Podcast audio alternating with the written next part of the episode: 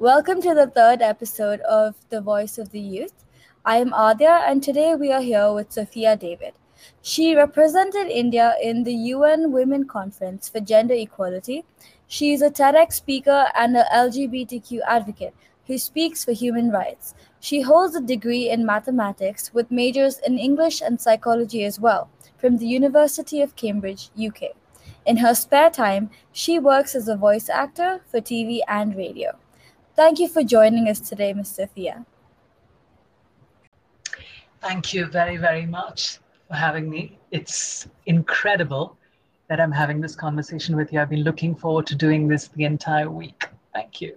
We've been looking forward as well, as you're one of the leading activists for our generation today. I would like to ask you a few questions that are riddled on most minds in our generation. And I hope that this goes well for everyone listening as well. Um, my first question to you will be What was your experience? Like, what are your experiences when you first like realized your gender identity and how did the whole acceptance process go i think there's no definite answer to that question uh, because coming out is a mm-hmm. process and it's going to be a lifelong process for anybody who identifies as queer. Yes. Um, i think you come out to yourself first and when i came out to myself the emotions that i felt were mixed. I had varied emotions. Uh, i think the top emotion is that sense of relief that i don't have to feel the sense of shame or i don't have to hide myself anymore um, the second feeling, another positive feeling, is the sense of joy looking into the future. Yes, as to, um, you know, I'm truly my authentic self. I can actually uh, work towards everything that I wanted. Yes. Um, another sad feeling that sort of stays with you is you mourn the loss of the person you were in the past. Because mm-hmm. I, I, don't know if you know this, when um, transgender folks or non binary folks who choose to change their names, when they assume or when they take their new name, the old name and the old identity is considered dead. So you consider the old self dead, so you mourn that person. I think I was also feeling a huge amount of empathy towards that person for the struggle that they went through in the past.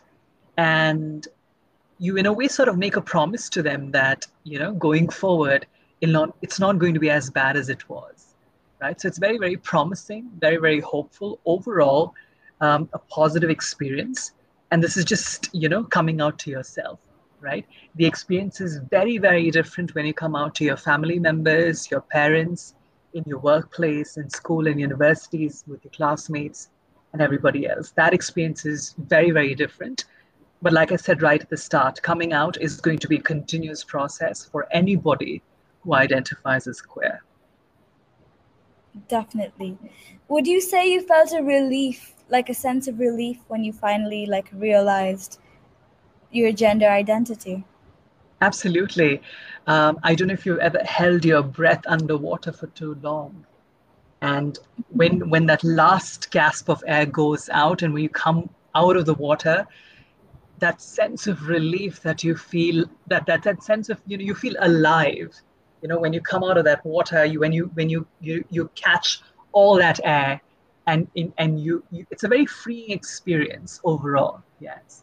Um, it's like being able to breathe again. Absolutely. It's exactly like being able to breathe again.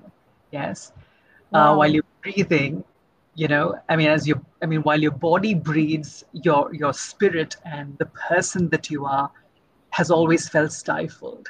And when you when you come out that person and that soul that you are also starts to breathe uh, not just your body. I have no words. That sounds amazing. And i'd like to ask you another question where um, coming out in like an ethnically diverse yet slightly orthodox society like ours today how do you think adults like would react to teenagers their teenage children choosing a different gender identity than the one they were born with? And also, if the reaction is somewhat negative, how do you think it should change? I just want to know what your thoughts are on how they would currently react and how they should react. Oh, that's a layered question. I think parents and adults, when they're raising children, they're constantly looking, they're constantly comparing how they were as children and how they were brought up and drawing parallels. And I always tell parents that it's an unfair comparison. Yes, your life experience as a child is very different compared to the life experience of your child. Yes, the challenges that you experienced as a child is going to be very different uh, compared to the challenges that your children will experience today. Yes, because the world has evolved, the world has moved on. So, making that comparison is something that you need to stop you need to adjust your lens and tell yourself that in today's world, while children have uh, the courage and the privilege to choose their gender identity, yes, and truly be themselves, um, you know, they, the, the challenges that they face because of that is going to be very, very different. Yes. Um, back in your day, yes, something like this was not very possible yes, there was a lot of taboo and stigma attached to it. Um, people attached um, a, a, a, no reason sense of shame to it. Yes, today the children, mm-hmm. uh, because of the sense of awareness that they have, because of the know-how that they have, um, they don't see shame in it. Yes, they see uh, better, finer versions of themselves in it. Yes, and if they don't see shame in it, I don't see a reason why you should see that. Right. Um, I think one one quick nugget that I, I want to give the parents is they are happier in their gender identity. Yes. Uh, now it's your turn to be happy with them. Yes. And if you can do that, you will make the finest parents ever. And if you're not going to do that, you will be constantly locking horns with them. And you never know, you might even lose your child forever. And you don't want that. Mm-hmm because it's who they are right it's who they're they've always been and just i've always thought that if a person identifies as something they would know themselves best right like i've heard a lot of parents saying i know my child if this was true then i would know first i know better what would you have to say to parents who make statements like that it sounds very grand to say, I know my child. And I think that's pure parental instinct to say that. Right? But mm-hmm. I'll have to disagree with the parent on that. Because as much as you think you know the child, the way the child thinks, you know, the way the child is socialized, you know, outside the home environment, what the child mm-hmm. goes through um, externally, Yes, obviously you're not with the child all the time. Mm-hmm. Uh, the child is processing a lot of information. The child is seeing a lot of things, hearing a lot of things, feeling a lot of things. And because of all the things that the child sees, hears, and feels, the way they think is also going to be very different. Yes. Definitely. So, yeah, you cannot monopolize the child's thought by saying, I know you or I know my child. Yes that's in a way forcing your perspective and your worldview on the child. And that's a little unfair. Yes, as much Definitely. as you want to believe that you know know the child, the child is different from what you think the child is. I'm sorry, I didn't mean to cut you off. Go ahead. Oh no, it's all right. I, I was just trying to agree with you. Like okay. I love your answer. So okay. Yeah. yeah. I wanted to ask you what would be your advice to someone who's trying to figure out their gender identity or their sexual preferences? Because in our society, like everything is still a little tabooed and like not talked about, or like there is still a certain amount of shame attached to such things. And trying to figure out, like, or am I this or am I that? Like, how would you what would your advice be to someone trying to figure themselves out? I think my advice would be a three point advice. Number one, um, read more. Okay. Bringing that awareness to yourself, being knowledgeable about what's out there is very, very important. And I say this purely from my own life experience. Up to a certain mm-hmm. point mm-hmm. in my life, within my childhood, I thought I was the only kid who felt what I felt. Yes. And everybody else is normal, and I am not normal. And I can't tell anybody about it. Yes. Mm-hmm. Eventually, I found the internet, and eventually, I read about read about it, and I read books on it, and tried to understand it in my own way. Try to draw parallels between the book and my life experience. And, and then I realized that I'm not the only one. Yes. So I would say read as much as you can. Being well informed is going to be powerful. Yes. And the second thing that I'm going to tell is make sure you talk to as many people as you can. There is a reason why we ask queer kids and queer folks to come out. We want to build a sense of community yes telling them that, that you're not alone with your struggle you're not alone with your battles and allowing them to sort of having allowing them to have those conversations with people within the community will only help them will um, you know make them realize that they're not on their own isolation can distort brain atrophy when I say that, what I mean is when you think you're alone, uh, the way your brain behaves is going to be very, very different. Yes. So have those conversations with folks within the community that will definitely help. And finally, the last one is there will be a lot of people who will tell you, who will use the binary language of right and wrong. Yes. But mm-hmm. always remember, right and wrong is very relative. What is right for you may be wrong for somebody else. What's wrong for somebody else may be right for you. Yes. So always remember that right and wrong is relative. And even if people try to force that language on you, you know what is your right, what is right for yourself, right for your people, right for the community you want to belong. Okay. And as a follow up question to that, when someone does come out and they lock horns, as you said, with their parents, right? like not every parent is going to be very accepting at first so what would be your advice to minimize such conflict are you asking advice for the parent or advice for the person coming out honestly i think like either whichever okay. you feel is more helpful i think um, to the parent my advice is listen to understand, don't listen to react. Yes, when I say that, what I mean is every time a child comes out, more often than not, nine out of 10, the reaction is this moral outburst, you know, wherein they sort of sit on this high chair and put the child down. And that is not going to help.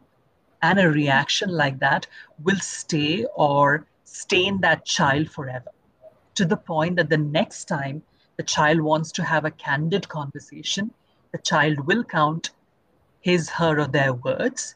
The child will be mindful how much information to relay. And the decisions that the child may make may not really involve your input. And if the child becomes like that, then you're, you're losing validity as a parent. You want to create an environment at home wherein you allow the child to be, you make sure the child is heard, and you allow the child to live their life. Yes, and that is very, very important. Yes. Now, to the children or to folks who are coming out, the hard part for you is you will grow up faster than most cis uh, het kids, okay? Cisgender uh, heterosexual kid, you will grow up faster uh, than most of those kids. Okay. You need to understand that you're breaking a perception your parent had about you. Okay.